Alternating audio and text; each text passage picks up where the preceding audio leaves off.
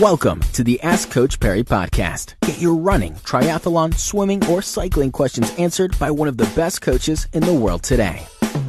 Welcome on to yet another edition of the Ask Coach Parry podcast. I'm Brad Brown, and uh, joining me once again is Lindsey Parry. Lindsey, welcome back. Uh, this past weekend saw the running of the Old Mutual Soweto Marathon. We've got a question in which uh, is a general training one, but I think uh, we can give some good advice here. It's from Jamie Fraser.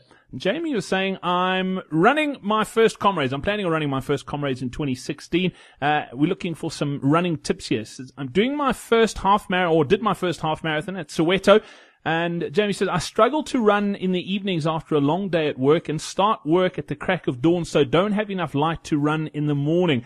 It's, uh, it's a fairly common, a, fairly common problem. And, uh, I think new runners really struggle with this more than others because, uh, once you found a running group, it's always easier to head out in, in the dark in the mornings. But what advice could you give, give Jamie with regards to getting, getting training in at, at, uh, appropriate times where you're not feeling tired when you are training?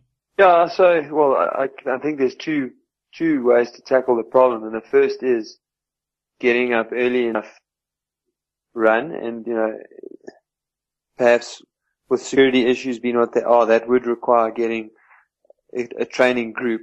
Um, and a lot of people do run and feel much better running in the morning, but at the same time, some people really just hate waking up early and it's much worse for them to run in the morning. So if you are needing to run in the afternoon, then you want to avoid having your sort of mid-afternoon drop or feeling of fatigue. So a little mid-afternoon snack can often just help with the, the energy levels going into the second part of the day.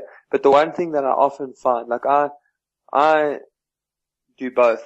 Depending on my, my life, I'm training either in the morning or afternoon. But what I do find in the afternoon is that I am often tired and lethargic and don't really feel like it. But after 10 minutes, you know, I just can't be happier that I made that decision. So it's really just about getting out there, one foot in front of the other.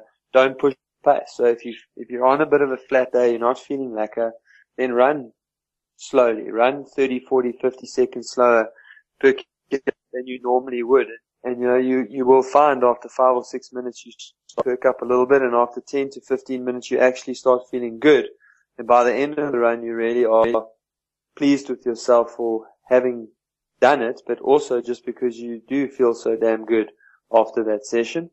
And the other thing that could be contributing to the fatigue, of course, is that after your workouts, if you aren't looking after self recovering, eating properly, then you are going to get tired and lethargic and sore and uncomfortable. So make sure that you are looking after yourself, getting in, you know, a little bit of carbohydrates after your run, and just eating well during the training process so that when it is time and there's always energy available for you to do so. Brilliant. Jamie, uh, yeah, I can't speak highly enough of getting a running group as well. I, I love running in the morning, but uh, unless someone's uh, waiting for me, I struggle to get out of bed. So that's also a, a great way just to stay motivated too, particularly for a new runner. So there you go. Lindsey, thank you for your time. We're back again in a couple of days' time with uh, another edition of the Ask Coach Parry podcast. Don't forget to check out the website. You can ask your questions there too, coachparry.com. That's where you can find all the details uh, of the podcast. Until next time, from the two of us, it's cheers. Be sure to subscribe to the Ask Coach Parry podcast on iTunes, follow it on SoundCloud, or listen to it on Stitcher. Follow us on Twitter at Ask Coach Parry.